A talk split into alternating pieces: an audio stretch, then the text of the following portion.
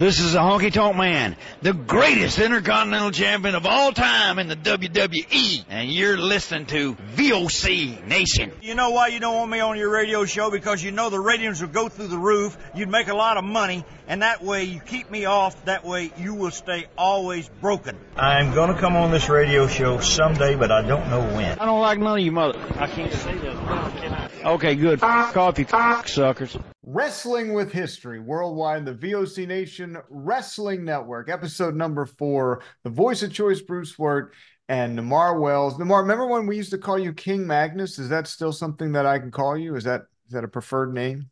Yes, please. But your preferred preferred nouns? Yes, please. King Magnus Nemar Wells and uh, episode number four. So Nemar, last time we were together, we did the, the we started down the road of your top five wrestlers of all time, and we only got we only got two in Macho Man Randy Savage and Bobby the Brain Heenan. So today I was thinking we would finish your top five, and then we'd go into my top five. That sound like a good plan? Absolutely. And also, we can't forget, I just remembered this and I did not put this on the list, but I can add that in. Um, we also have to remember, if we can fit it in with this show, the list of people that you absolutely hated seeing because I have strong thoughts on Hillbilly Jim. strong thoughts on Hillbilly Jim. And you mentioned him. So I can't That's wait. One of my top five uh, worst of all time. I'll run right. that down again.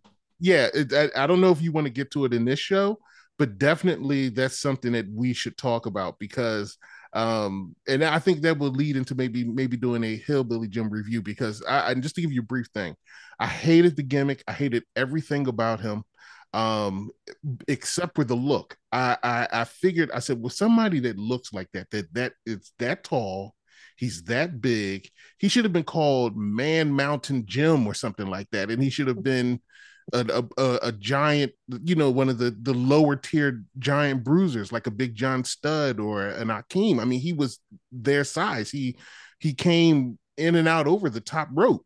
Um, surprisingly, and and you know they said there was controversy with uh, Big John Studd with Andre going over the top rope, but Hillbilly Jim had actually done that multiple times within, you know, because he was a big guy. I wonder if he got his oil checked for it. Ugh. Yeah, wrestlers are disgusting. They um yeah, lots of fingers in the uh in the rear with wrestlers, unfortunately. Oh All right, hit my theme music, brother. American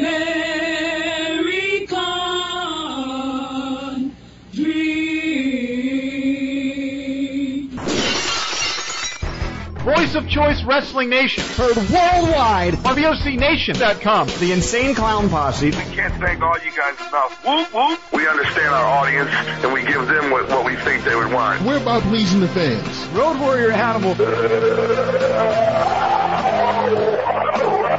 Jake the Snake Roberts. The wrestling has changed so much. Konnan. Yo, this is K-Dog. Yo is Bowdy Bowdy and Rowdy Rowdy. Hall of Fame ring announcer Howard Finkel. Brilliance was Bobby Heenan's middle name. Lex Luger. God's given me a whole new perspective on wrestling and the fans. WWE Hall of Famer Jimmy Superfly. What up? Uh, thanks for having me on your radio show from the Jersey Shore. The legendary Diamond Dallas. Bang! Voice of Choice Wrestling Nation. I put my name in, but again, we're just waiting for a phone call. You could be Moroccan, Algerian, Albanian, Greek. This is the best crowd I've ever seen in my entire life. I love cheesecake. I don't even know how to respond to his lunacy. Malcolmania. And I don't think Hollywood's ready for Malcolmania, but we'll wait and see. Jim the Anvil Neidhart. Your talk show here that I'm, I'm doing here is the best one. Jimmy Hart. I've been lucky every day I get up and look in the mirror and pinch myself. The ninth wonder of the world, Chyna. I told Vince, I said, yeah, I'm going to wrestle the guys. And that's how it started. X-Pac. We're wrestlers and it's still a wrestling show. Mr. Scott Hall. Hey, yo, I want to rock the wrestling world again. OneWrestling.com. Bill Apter. If it wasn't for Hogan and Vince McMahon, sports entertainment would not be in existence. We have a bushwhacker in the house. G'day, mateys. It's bloody lovely being on your show. MVP. I came up with the MVP concept based on everything that's wrong with pro athletes today. VOC Nation. Heard worldwide. This right here is the future of wrestling.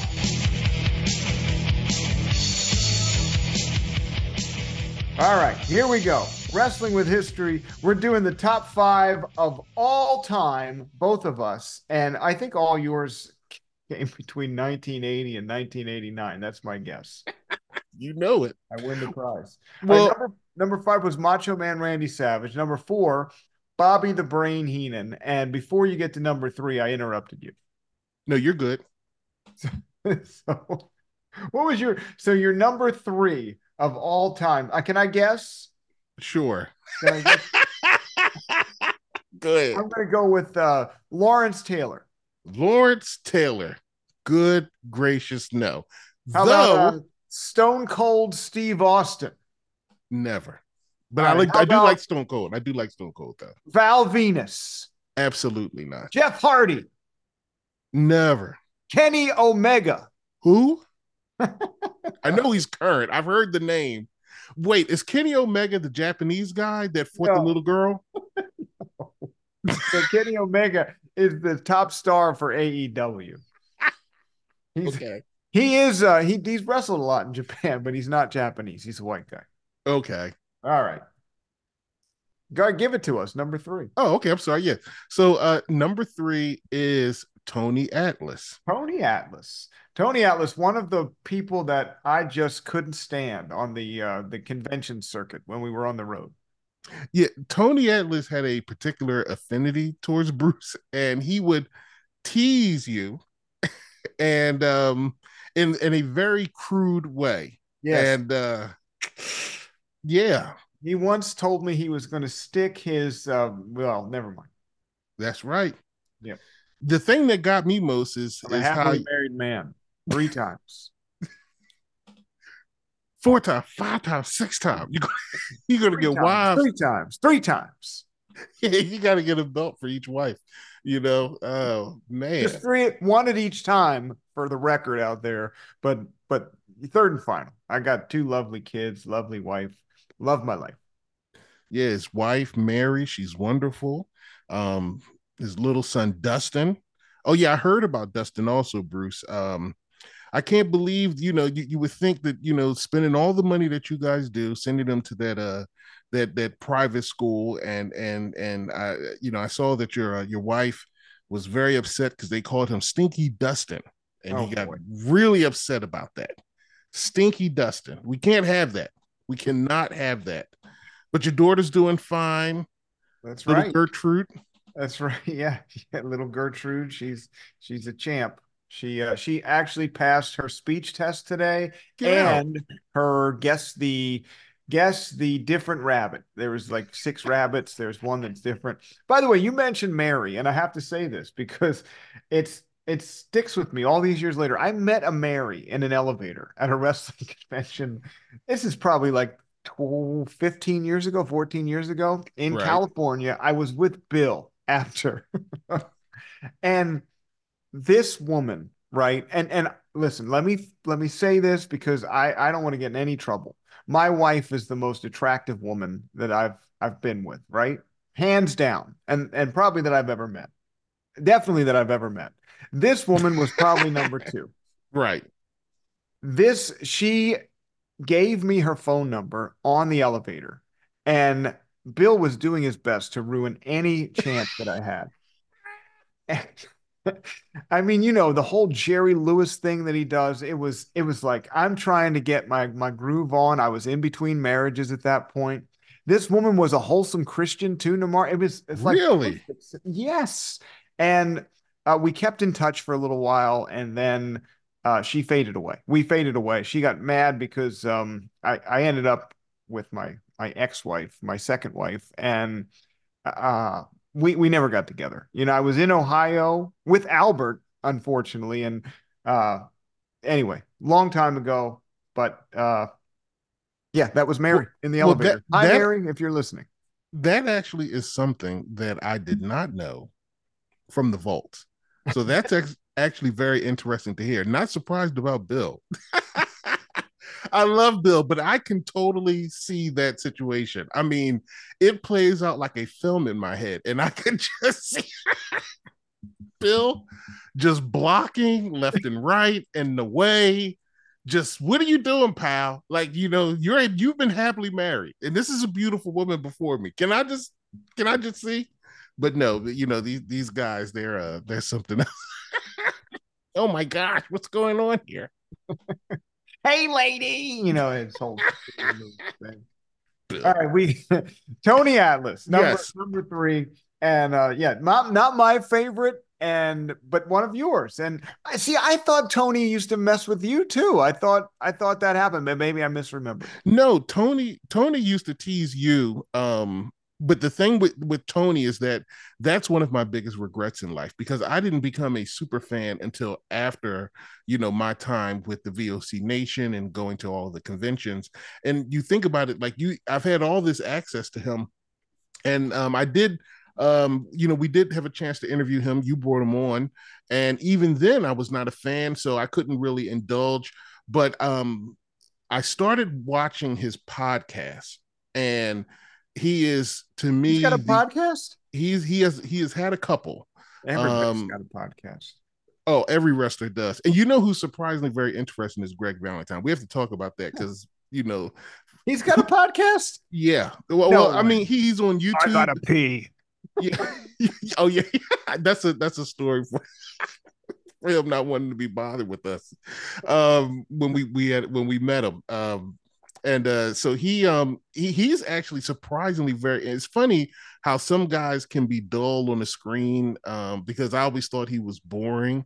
Um, and and and you know just a dull personality, but he actually is a, a pleasure to listen to and and so um you, you know you find out that the certain people who you thought were exciting are actually boring and vice versa and everything else but with tony atlas i think he has the most based and real um wrestling conversations. I think that he is far more intelligent than he is given credit for. I think because he doesn't speak well and then i don't know he has a whole nasal thing going on where it, it makes the words come out even crazier you know? I I mean he, he has to be suffering from something going on but I think Tony is far more intelligent than he is given credit for and he also has some of the most amazing matches. He really in in my idea and this is just a personal opinion in a lot of ways he was for a moment in time almost like a proto Hulk Hogan and if you were to watch his match with Hulk Hogan from 1981 Madison Square Garden that's one of the best wrestling matches of all time anyway i mean it is just like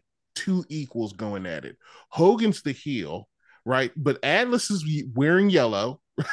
Oh, He actually hulks up. Hogan throws him somehow to get into a corner, and Atlas does a shoulder thing. That was his version of like hulking up, right? And he does the cup to the ear.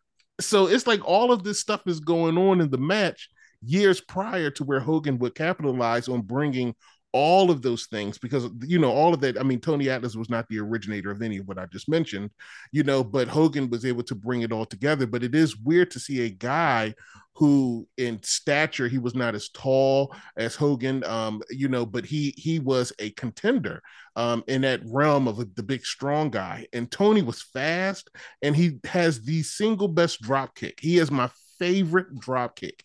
Um, and for a muscle bound guy to be able to leap in the air and and do that, the drop kick, uh, the way he does it is impressive.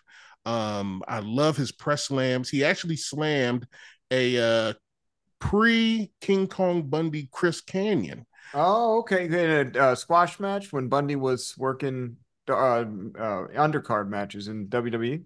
Right when he had hair, I will actually send you that video because I actually have that match.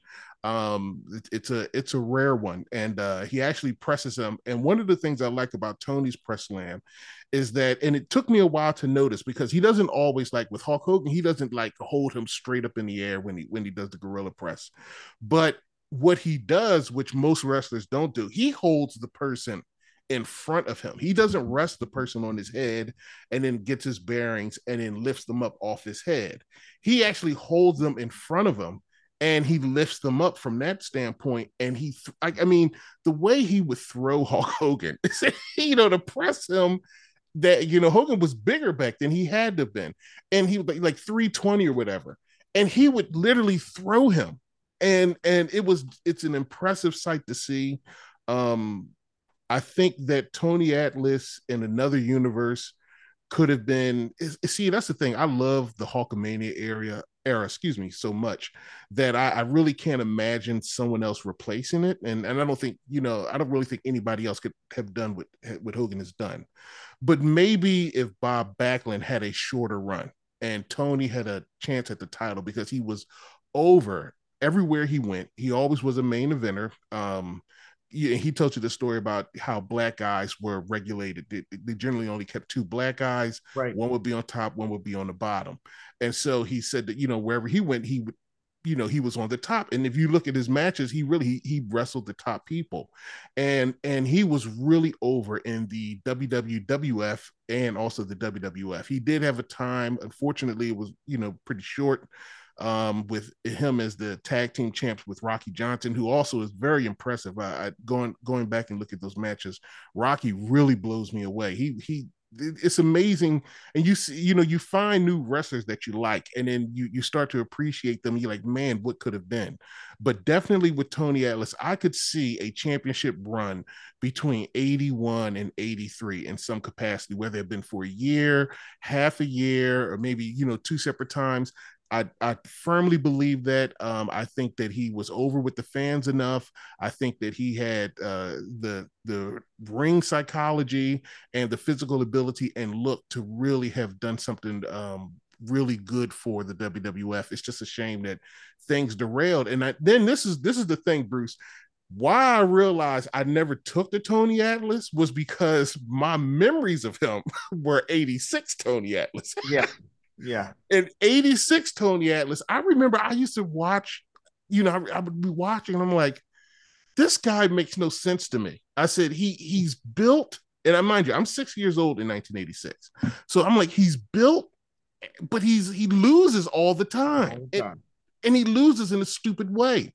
And so he and and then he also started, he would wear these flesh colored boots during that time. That just, it's so weird how that that used to disgust me. So I, I, used to be like, I hate his boots, and he gets beat up all the time. But he's the most muscular guy in in you know in the whole WWF at the time. But yeah, he was. They regulated him to a jobber, and so those were my strongest memories of him, and that's why I never you know took to him. But it wasn't until, and this is the you know the beauty of being a Hogan fan is that through Hogan I discovered how fantastic Tony Atlas is as a wrestler, and that really um really just changed my fandom and then you know with him with the uh you know with the podcast and you know uh, you know doing the shoot interviews I, I think that he's a he's he's he has a really good head on his shoulders he got into a situation um not too long ago with um Dan Chicken Fighty Marathi, you know, from Boston Wrestling. And um, and and that turned into a whole debacle. I mean, it got really ugly and was you know, but he uh, ended up with I think Monty and a Pharaoh, and so you know I haven't followed up with him. Who who are all these people you're talking about? I've never heard any of them. Well, Dan Marathi was, I guess, he ran Boston Wrestling, which was an indie promotion, but he. Did you say he, Dan Chicken Foddy Marathi? That's what the kids call him. I don't I mean I don't know. That's what the, that's what the kids called him. And um, yeah, so Dan Chicken Foddy Marathi, um, he was our age, Bruce. He was a young guy, and a um, real person. Yes, and you you can go look up Boston wrestling. He would do uh shoot the you know the shoot interviews with Tony Atlas, which I absolutely loved. Uh Tony Atlas has a couple of name drops. Um if you watch a Tony Atlas, uh you just have to wait for him to mention Tommy Wildfire Rich. Oh man, there's a couple of them. Um, he, who else?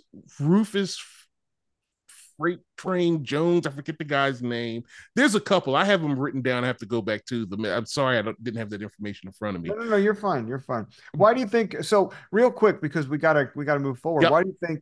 I, why do you think Tony Atlas wasn't didn't get a run like on top on top I think a lot of fans would say racism, but you can't. I, I don't think that's fair because WWF gave the title to Pedro Morales. Like they they had ethnic champions back in the 70s. So Tony sure could have been in that mix as a minority. Why do you think he never got the run? Well, he he mentions that. I think it was a combination of factors, and I really don't think racism was one of them. Um, I do believe that when he talks about what Vince, what he and Vince would discuss, and some of the things that Vince promised him, um, or that Vince ideas that Vince had for him, I think that that that they are true, uh, and because I can see it, you can see the star power in him, and um, it was it was just a combination of things. He, I mean, he tells you he screwed it up. He will he he he admits to just a lot of things, hmm. and um and and and so it was just like just the the he'll he'll always be the big what if because um I do believe even with you know there's always controversy with Vince. I do believe that he is the type that Vince likes and it, it is the type that I like. Likes, so, uh, likes and in how in what way? Uh, physically, you he, or Vince? Well, both. I think that we, you know, the, I'm, I'm, I'm, I'm using innuendo, and you're not. You're not. I know. I'm. I'm all sincere about the whole thing. Well, he looks like. You know, it's like I'm. I'm really trying to define the, the physical look of him. Yeah. Um. But you know, and, and but I, I, like that look. People have a problem with that look. They call it the cartoon superhero look, which I'm sick of. But no, there's there's a place for all types in wrestling. You don't have to be a meat and cheese bar fighter looking guy. There's there's all types. There's big, small, fat, short, you know, and um and and you know, and Tony Atlas, I think he fits the common idea of, you know, what would be the good guy or the strong guy or the strong good guy, and and he definitely has that look. And back then, he he was not too bad on the mic. I mean, they could have, you know, sent him to a few speech classes. I need a refresher course, as you can see. But uh he um see, but uh, but he uh they just flow. Is that a Philly accent? I have to I have to really uh, look into that. But yeah, Tony Atlas is tops for me. I would recommend watching both his matches um, with him versus um, Hulk Hogan. Uh, he has spent time in Japan. Um, great matches with uh, Mr. Fuji, the missing link. Um, and through him, also, you get to see different territories. Uh, one of my favorite Tony Atlas matches is, and it's on YouTube, is him with, I believe it's the rock and roll. See, that's what I'm, I have to start making sure I get these things up. But I know um, it's it's Tony Atlas, I believe, the Rock and Roll Express and they're going against the Road Warriors and and who was their manager? Paul Ellering. Yes, Ellering. But you and, can't go there, dude, because you're going to end up taking the entire show with half of your list again, and we're never going to get to any other stuff. I know. I'm just saying, check out that match because that match is awesome, um, and it's on YouTube, and uh, just a great match. So on to my number two. We've got these the counters at 20 minutes for the show, by the way. and this guy's only gone through one. Now, now we did take up like three minutes with Mary, but 17 minutes on Tony Atlas. Okay. Uh, I got a All right, number two. Number two is Andre the Giant. Andre the Giant. That's that. So I'm I'm figuring and I'm going to guess that your top two. Well, I, I know who number one is. I, I, was guessing that it's Andre and this other person, and so Andre is number two, and the other person's number one. Andre the Giant. It's like I I came into wrestling in 1988. February right. 5th, 88, coming home from the supermarket, Andre Hogan, the main event. And Andre was a scary dude to me but Andre was slow and lumbering, and I didn't know the Andre that you watch. And I think that's the beauty of your fandom of Andre the Giant. It's based on the Andre of like the late 70s, early 80s, right? Right. And and I came in just a couple of years before you. And it's funny because one of my strongest and earliest distinct memories is Saturday morning watching the recap of when uh, Bundy uh, came into the match. It was a Andre and Studd match. Um, Canada. Bundy came in, and that's where they supposedly cracked the thing in his chest. Um, you know, with Bundy splashing him, which is a great, yeah, the sternum. and and it, that was a great match. I remember. Or Gorilla Monsoon would say the protubial protuberal bacillus. I don't know. Right. And then Roddy would say, Yeah, it's funny bone or something like that. Like would always that th- those exchanges. We have to talk about the the those guys uh very soon uh, who were the the top commentators because they're a delight unto themselves. But definitely Andre. I remember my earliest memory is when my mother my aunt they introduced me to the WWF. They were all about Hulkamania, and I was like, "What in the world is this Hulkamania?"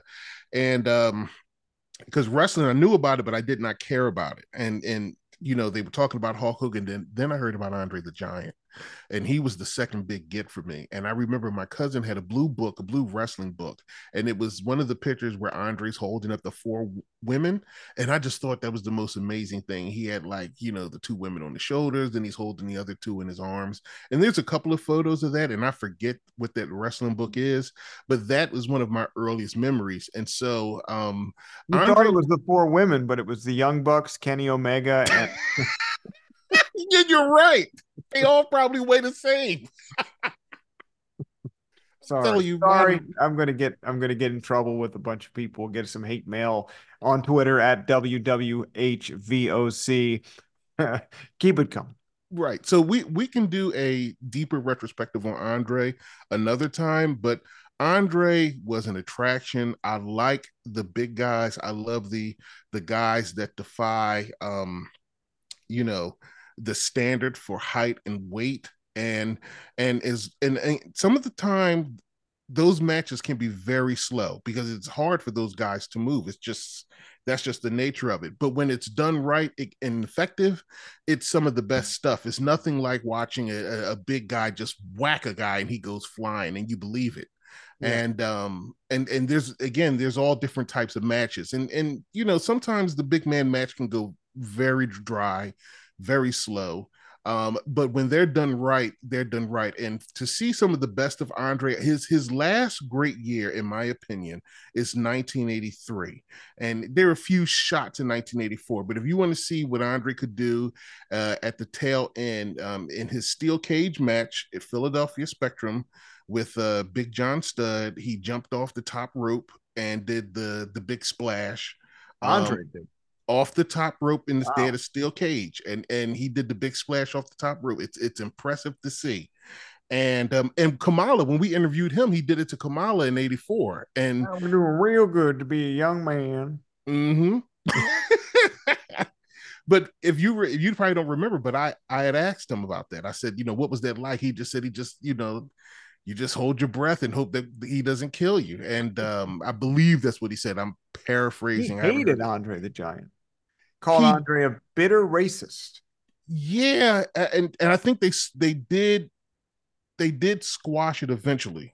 I believe they squashed it eventually, but Andre. Well, no, he came on our show. This is, I mean, we did the show long after Andre died. Uh, what 2010 and on Kamala. You can actually still get that in the archives. Just look up VOC Nation Kamala on on Google and you'll see that that's on YouTube somewhere. But yeah, Kamala had a lot of uh, not nice things to say about Andre. Yeah, he he used to carry a gun uh, into the ring to face against Andre but but they had some really great matches and andre was generous with kamala in selling and he actually let kamala slam him kamala has actually one of the best slams um, on andre you can find that on youtube as well hmm. but to see the last bit of what andre had to give as a wrestler i would go to 83 um, steel cage match uh, philadelphia spectrum with big john studd andre off the top rope Obviously, it had to have the cage there for support, but he does come off the top rope for the big splash on Studd's chest. He does the same thing uh, the following year, I believe it's 84, with um, Kamala, and that's in Canada and um and i do believe there's one more match where he does that. I have to go back and check but those are those are some of the great things. And i even love big slow andre up until the end before it just got to be you know too bad and sad. And little trivia bruce before we shoot off the number one did you know that andre the giant as a wrestler overlaps with yokozuna? Wow. I i did know that uh, just barely, because Andre was still around in '94. He was doing house shows and coming. He was on the crutches, right? He was on the uh, the metal crutches. Yeah, that was. I don't think it, that wasn't '94, but Andre and and maybe I should clarify. before he was Yokozuna as a wrestler, he he he overlapped with Andre, and there is a match with Yokozuna. Uh, he wasn't called Yokozuna then, but with Yokozuna and Andre the Giant. Andre's in poor shape, is where where he's wearing the I think the red singlet, and he, he looks terrible. Um, but it is amazing to see because if you think about it, outside of the Big Show, the last really big guy that had a, a major um, impact on the business was Yokozuna. Yeah, and right. and to think that he was in a match, we you know, because we don't consider that the same time period as Andre. Right. You know, that's that's the new generation was, period. Was he wrestling Yokozuna as Yokozuna, or was he still? I forget what they called him, Kokomo or something. He was. Yeah, he was Kokomo. Okay, but yeah, so this was this was right before he became Yokozuna. But the fact that he had a that, match, I, I, just it was one of those things. You know why I I I, I zoned out for a minute because I was looking. I, I wanted to tell the people how to find this Kamala interview on YouTube. Right. And I Googled it. I Googled Kamala VOC Nation. It's actually on IMDb as well. Get out of here. IMDb, it's it's an IMDb page. It says VOC Nation Vault. Kamala talks about racism and wrestling, working with Andre the Giant, Hulk Hogan, and more. And the link is on IMDb and IMDb Pro. So that's how big we were back in the day, people. Hey, we made ESPN with that one. That that was a big one because remember that for some reason he told the same story he told all the time, but for some reason it made like news. I'm a marketeer. He, I knew how to to put it out put it out you, there. It out. You did it because that I was surprised that had made uh, national news. But going, I'm going to wrap this up because we'll do a whole Hulk Hogan retrospective. But he's my number one. Everybody knows it. Come on, guys, listen. He's the greatest wrestler of all time. He's the most entertaining wrestler. He is not boring. He's the best. He's the best. There is a reason why the business changed underneath him what can you say about this man? He is the best. He had the best um the best feuds with people. He elevated everybody around him. Um he elevated the business. There is none better than Hulk Hogan. I know I, that I thought a, the best there is, the best there was, and the best there ever will be was Bret Hart. Yeah, he in his own mind. and he's out of and he's out of it. you say you say he elevated people, but there's a lot of people that say that Hulk Hogan destroyed people. He would never put people over, blah blah blah. Why do you think that's different? That's ridiculous because um a number 1 he had the success that warranted him going over most of the time, which technically he actually didn't because you know they would have the false finishes like the DQs and stuff like that, or you know he'd lose some kind of way, you know. But um him being champion is where the business was. People have to understand that in the 80s, that's what we wanted. We didn't mind having Hulk Hogan two, three, four years down the line as champion. People were fine with that. But the WWF was smart enough to change that up. But you think about wrestling as a whole, Bruce, and you have to look at the industry, and that's what we'll talk about when we do the retrospective. But um, Jake the Snake had a videotape out in the 80s. He had his own posters. He uh, was in the WrestleFest video game. Yep. The British Bulldogs had their own videotape. Um, they have toys some of the first wrestling toys, major marketed wrestling toys. The list goes down the line. Terry Funk appeared. We know wrestlers could have appeared in movies, you know, independent of Hulk Hogan. And, you know, Andre did a lot of TV prior to Hulk Hogan in the 70s. You know, he was on um, Six Million Dollar Man. He played Bigfoot, which is which is really great. They actually they did a figure of that, which I do own. Um, but the things exploded differently for everybody when Hulk Hogan came on the scene because Terry Funk was in the movie in the 80s. Jesse Ventura started getting calls, and and we know Jesse's career. I mean, Roddy started doing movies. Roddy did the first wrestling movie. Yeah. Him and um Body Slam. Yeah, 1986. That was even before No Holds Barred you know? So he elevated everybody uh you know with them doing the rock and connection. Um you look at all the wrestlers that appeared in cartoons. I mean you know nikolai volkoff is in a cartoon. The iron sheik is in a cartoon. And and when you consider when we do the review in retrospective when we talk about what it meant to have a huge, long lasting presence on the shelf for 80s kids' attention. It's unreal that the WWF lasted and thrived the way it did. And it and it is centrally res- you know, and solely responsible due to Hulk Hogan. That success. And I don't know if I said that correctly. It all sounded pretty jumbled, but it, it's primarily due to Hulk Hogan, and we can discuss Hogan and Vince because that combination is what made it happen. And no man is a, you know, a star unto himself. It, it took a lot of people, and and the product was great. But having more eyes gave people more eyes on the undercard as well because people watched the whole thing and they found people that they liked as well. You know, my mother is funny because looking back, she was in some ways ahead of the curve. She was a Hogan fan, but she really liked Macho and she really liked Bret Hart, and both of them um, have really big dedicated fandoms today. But you know, my mother started out as a Hulkamaniac. He was the attraction to get her into wrestling and then from there she grew to you know find other wrestlers that she liked even though hawk was always the man. And it was like that for everybody. And it, it you know Saturday night's main event you know he wasn't up there wrestling himself. There were other people on the cards you know. So when when when eight 10 million people were tuning in, you know, for Hulk Hogan, they also got to watch a bunch of other people. So Hogan is always going to be my number one. Um, I find his matches and his feuds um, unbelievably entertaining. Not all of them. I don't like everything. I mean, there are some signature things that, you know, one of the things we have to talk about that actually I do not like, and I mean, it gets under my skin I love when he does the ear thing. Like I love it. You go to each side of the the yeah. ring and put your ear up, and the crowd goes nuts. I love it, but I hate it when he started doing it, and I hate it to this day when he would stand right in the center and go around in a circle really fast. Oh yeah, yeah, yeah. Okay. Oh, I hated that.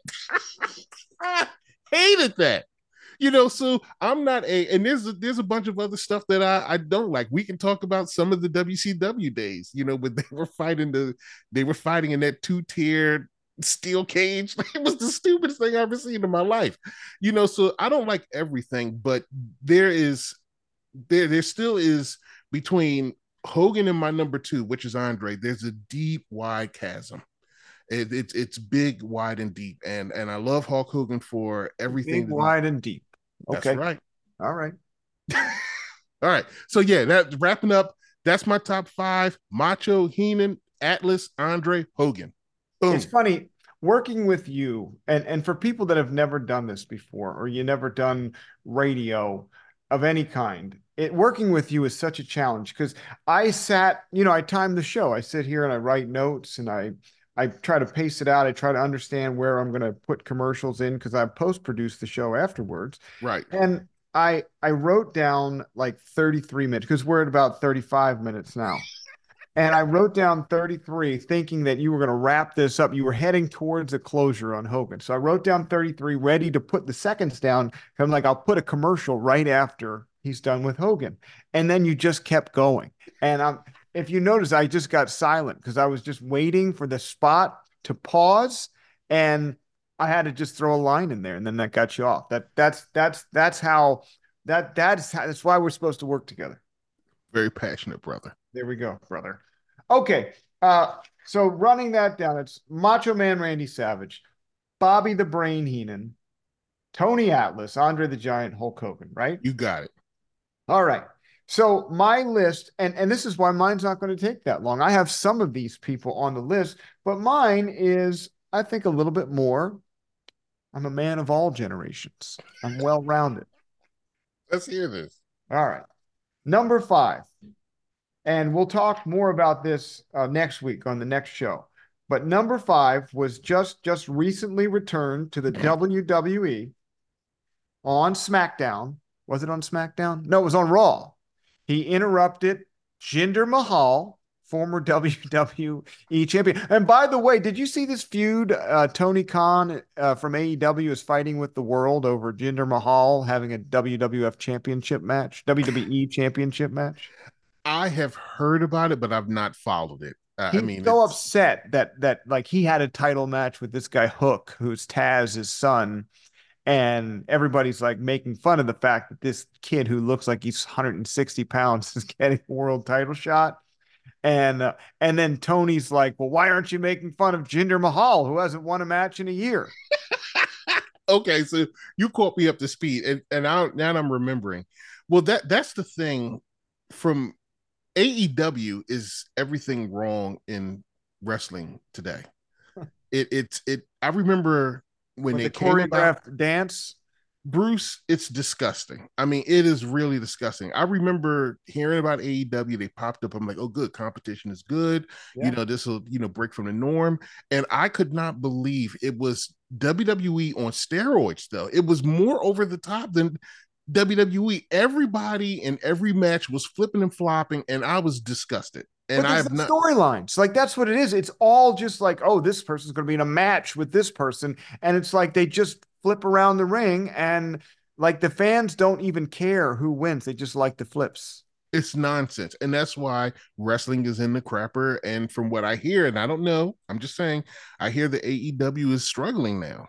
Yeah, they are. They they came on with a bang because people were tired of like the Vince McMahon WWE was getting tiresome. Right. And they needed the competition, I think, to create some like now you have people jumping back and forth. It's kind of like the old days, and the golden age is coming back. And you see WWE's product has elevated so high in the last couple of years with Triple H in charge and and uh, Cody coming back. Like there's there's an air of competition, and I think that has elevated the game. But I can't. I used to watch AEW. Ken Resnick and I used to talk about it every week here on Wrestling with History years ago, but I can't stand it. I mean, it was supposed to be a realistic product, you know, more NWA style, and it's it's just ter- it's like New Japan with without Japanese guys.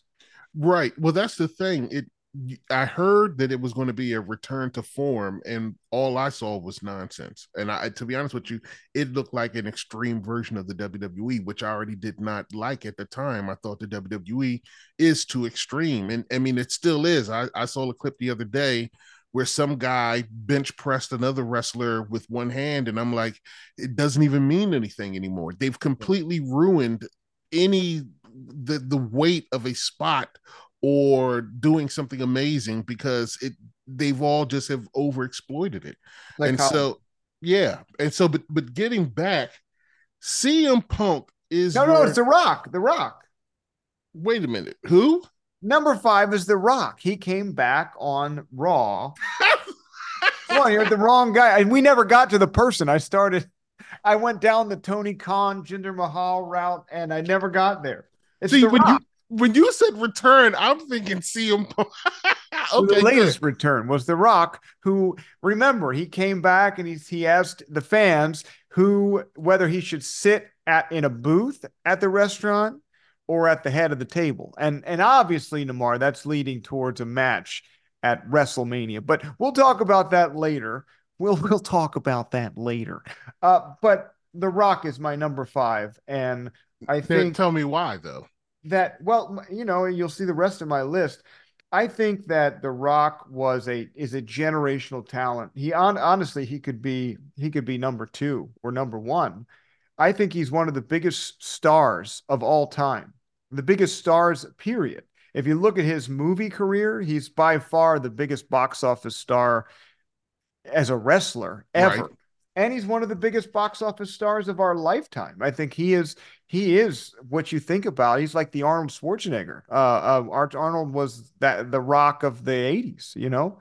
So I I just feel like he has the it factor. He can control the audience better than almost anybody on the microphone. And just an entertaining person. And I always enjoyed him, except for that period of time when Hogan came back and they were working so hard to put The Rock over Hogan. This is back in WrestleMania 18. You remember that? Right. And people started to boo The Rock because they were so they you know, they were so happy Hulk Hogan had come back to the. WWE. Right. Yeah, that was a big controversial thing. We have to discuss that again at a later date because uh, you watched that live, right? Uh back in like back in that time period. Right. You watched Yeah, the yeah, yeah. Okay, yeah. See, I didn't see it live. So you would have I heard about it and knew what to expect. So even though you weren't there, you watched it live. So I'll have to pick your brain on what that was like, and you have to, you know, probably try to pull up the recesses, uh, you know, of memories that have been logged far away, so that, uh, you know, to really tell me because I'm curious to really feel what it was like to have watched that go down live. But The Rock, and this is what I'll give you. The, the Rock is definitely in terms of movie and celebrity, he is the most famous wrestler turned movie actor. That's for sure. And I absolutely um, enjoy The Rock movies. Actually, I like him as an actor more than I did as a wrestler. Um, I love Black Adam. I think that's a masterpiece. I don't care what anybody says, and you know, I hopefully one day I'll be able to discuss it. I, I love that movie. He has a couple of movies that I've really enjoyed, and um, and The Rock is great, man. He really he really is a talent. He really is. I mean, like you said, he can hold the audience, and he's one of the funniest guys on the mic too. Like That's you right. said. That's right. So Rock number five on my list. Yes. Okay. The number four is also just made a recent return to the WWE. And and this person, I don't know why I have. I think like for me, I used to say when I when I watched, I, I'm a huge sports fan. And part of the reason I became a sports fan was because of the the announcers. You know, in the as a Hmm. Phillies fan, I was uh, loved Harry Kalas. I love uh, the the announcers now, Scott Franzke, uh, not Tom McCarthy, uh, a little bit, but Merrill Reese for the Eagles, even though he sued me at one point in my life. Um, Didn't know that either. You did, you did, you did. We were at the station when I had my final show on that station. And Merrill Reese sued you because of that? He owned that station. Yeah, it was uh, it's a whole thing. Oh, okay. I better, I, I better, we better move on. Okay. Uh, but we ended up at WNJC and we had a great, great time and for at least a couple of years. But anyway, uh, so those were the reasons I, I often wondered when I was an adult if I liked sports as much as I just liked the announcing. That's that was the thing. And with wrestling, I think it's the same thing, but only entrances and theme music. And I Mm. think that there's so many wrestlers that if you put like Hulk Hogan, if Hulk Hogan came out to a generic theme song, I don't think it would have the impact. I think Eye of the Tiger and then Real American were were part of the show. Like that, that did it. I mean, his look and feel were one thing, but I think the theme music made part of that. And and with this guy, CM Punk, Cult of Personality. Remember CM Punk when he first started in WWE's version of ECW, and then he did the thing with the the um straight edge society. He had generic theme music, and it was, I mean, he just was a mid-card Right. wrestler to me, was just another guy.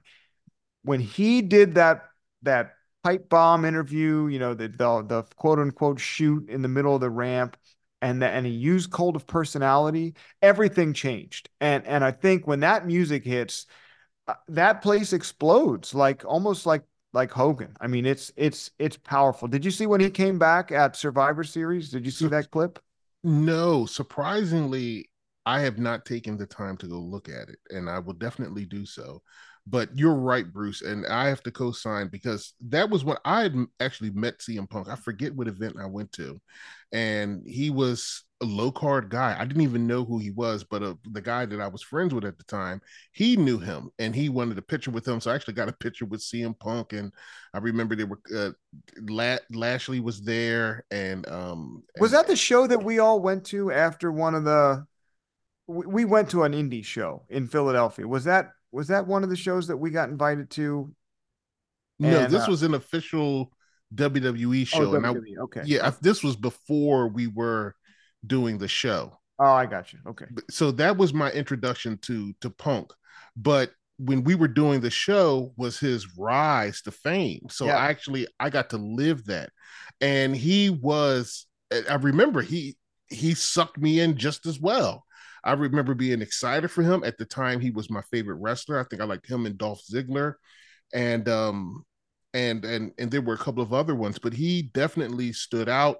He was a a favorite, and I enjoyed his matches. So I think CM Punk is definitely one of the best. Um, I know a lot of people think he's a crybaby and a lot of other things, but he still is pretty tops for me. And and like you said, he is from an era uh, that was really enjoyable for us watching the matches. That was a that was a nice boom in yeah. wrestling at that time. That's right. That's right. Okay.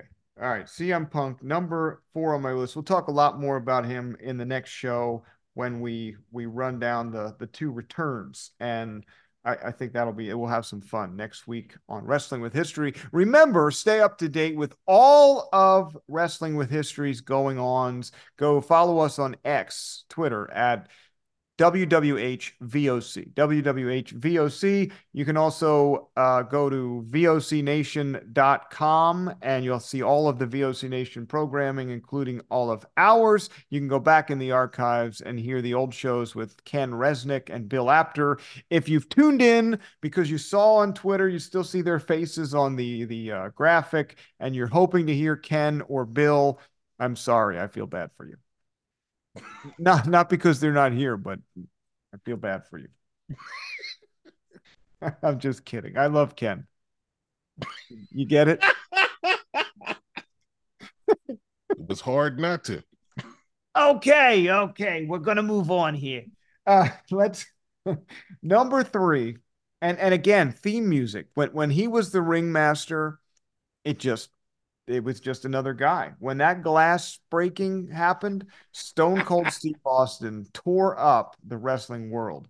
And you can say whatever you want. You know, WCW gave up on this guy. But if if you put like anybody in that that black trunks, black boots, you know you gave him that personality or the character to play. And and listen I, no doubt that's that is steve austin amplified right? It's his his personality turned up the dial.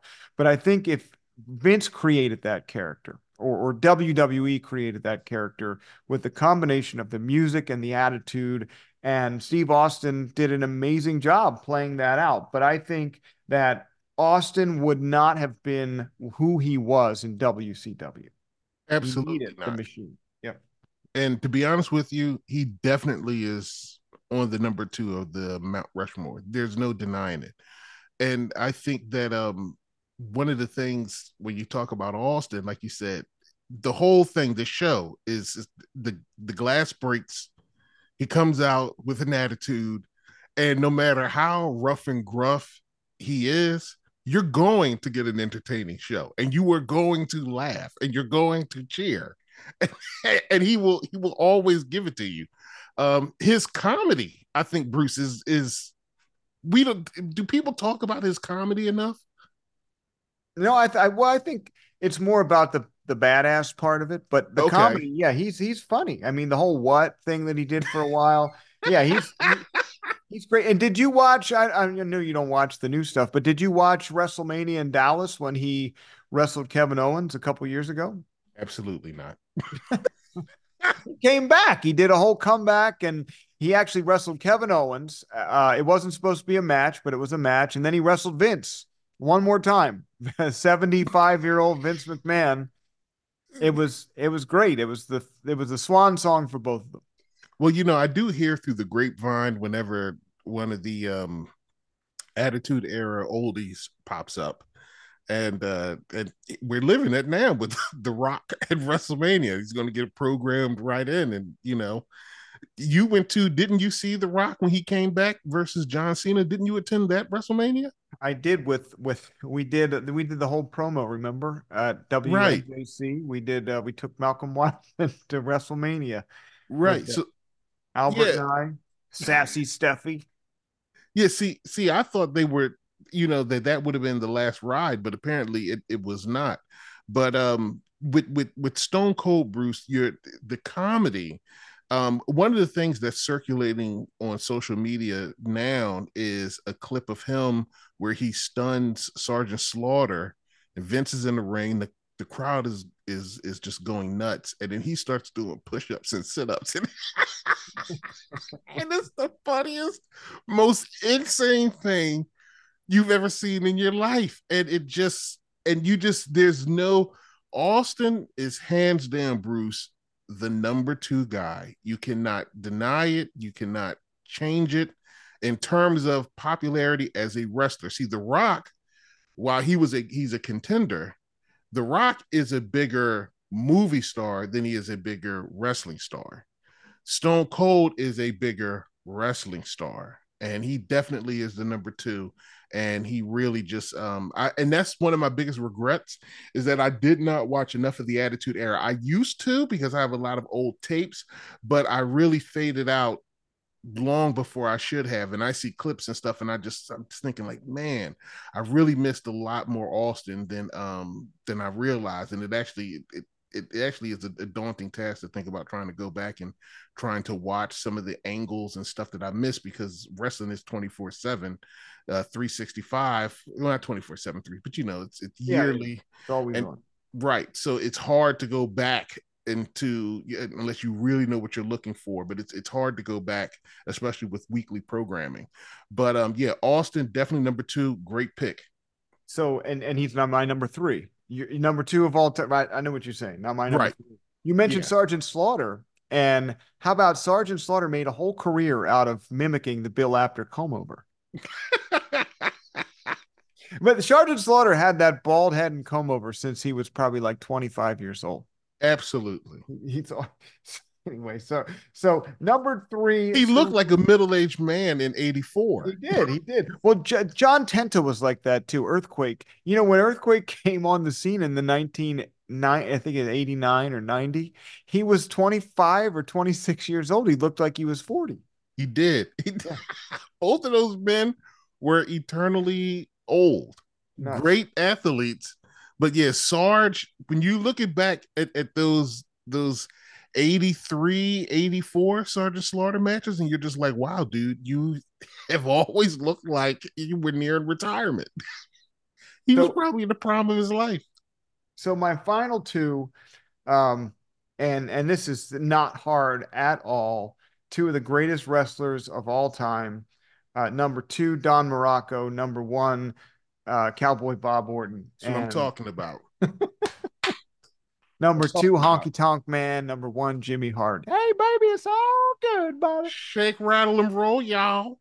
No, no. Number two, I'll, I'll say them both together because, um, you know, we were supposed to record two episodes tonight, and of course, we get to one because we spent 25 minutes on Tony Atlas. But 25 minutes on Tony Atlas. The Rock gets three minutes and 40 seconds. I don't understand it. Uh, number two and number one. Number two, Bobby the Brain Heenan. Yes. Number one, Hulk Hogan.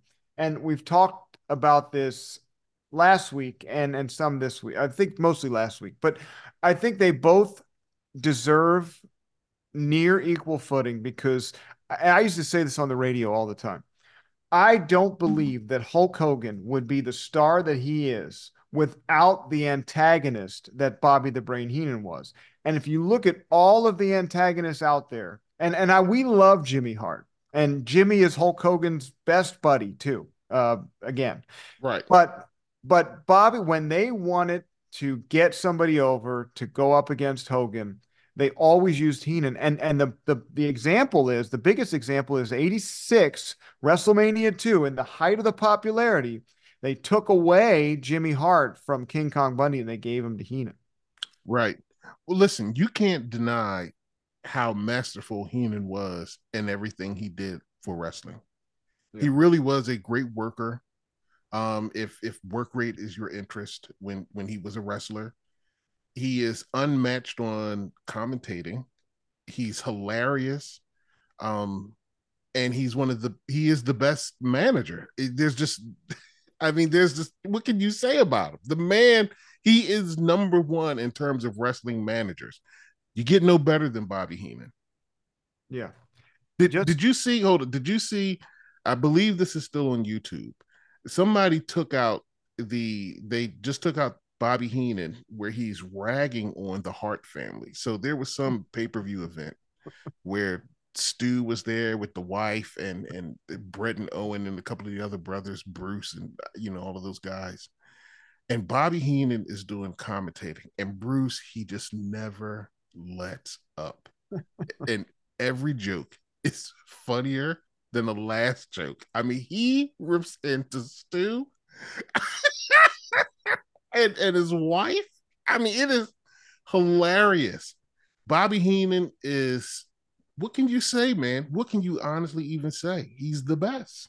We used to run a little bit. I, I and I've always been a Hogan fan. You know, I still to this day. I heard they were going to do uh, possibly on Raw or SmackDown the the anniversary of Hogan winning the title in 1980 84, right?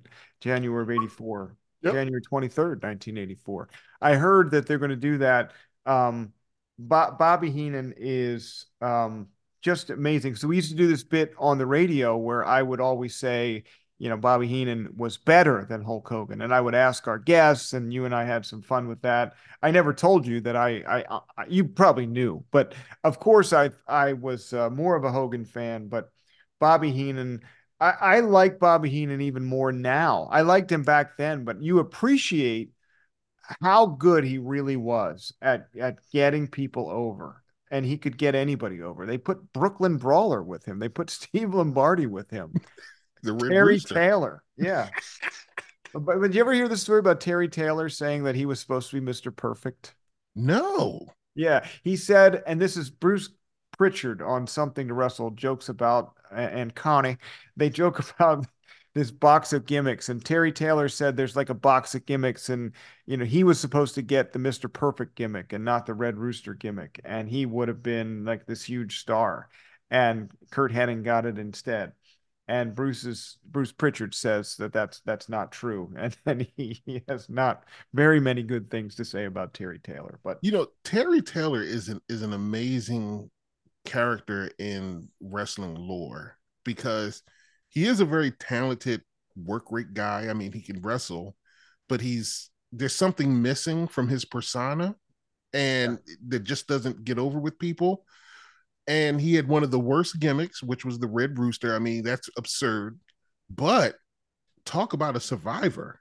Yeah. And how he's managed to stay in wrestling from a management standpoint. Yeah, he's that turd that doesn't doesn't go down. Stays on the top of the bowl. Oh, you're vicious. I'm just kidding. I don't even know. I don't. But, you know, but eh, but you say you say hold on, but you say Hogan is your number one, but you can't. I don't believe that. I do not believe that sincerely. I think you say that out of your childhood feelings, but I can't or point to anything that would lead me to believe that. Like, how would you convince me? Who knows you that Hogan is your number one? You know, the thing that I, if I were you, and I showed you these uh, matches I used to make when I was a kid, I right? Used to, I used to be a matchmaker, and I would use my wrestling toys. And you, you said you didn't recognize some of the names on the sheet because I renamed the people that I didn't like to play with, and I renamed Hulk Hogan Mike Timberland. Uh, I don't know why that was his name though, and he was the champion, but he was Mike Timberland. Another so, story for another day. So yeah, I don't think you're really like we know I'm a diehard Hogan fan, but I don't think you are a diehard Hogan fan. I don't think he really is your number one. All right, we'll debate that a different time. Wrestling with History. Follow us on X at WWH VOC. Follow VOC Nation at VOC Nation, and make sure you give us a five star rating. Review us. Uh, just just this show. Like, don't judge don't judge VOC Nation on the other stuff that's on there. Brady, I'm just kidding. Brady does a good job with with his show. We like everybody. We like everybody, but, but don't judge. Just judge it on us, okay? If you don't like anything else, just give us a five star if you like what we bring to the table, okay? All right. Um, that's it, Nemar. Anything else? I'm, I, you know, most of the time I'm joking, right? Uh, um, except for Bill. Most of the time I'm joking. Uh, but but you know, I get myself in trouble, and then I I end up I end up in hot water with people. I don't want to fight with Brady again. I fought with Brady for like five years of my life. He's he's a friend. Yes. Follow Listen. VOC Nation on Twitter. Like us, subscribe, whatever the heck it is on iTunes and Spotify. And tomorrow and I will see you next week when we talk about, no, four weeks later, we'll talk about the returns of CM Punk and The Rock worldwide in the VOC Nation Wrestling Network. Bye, Nemar. See ya.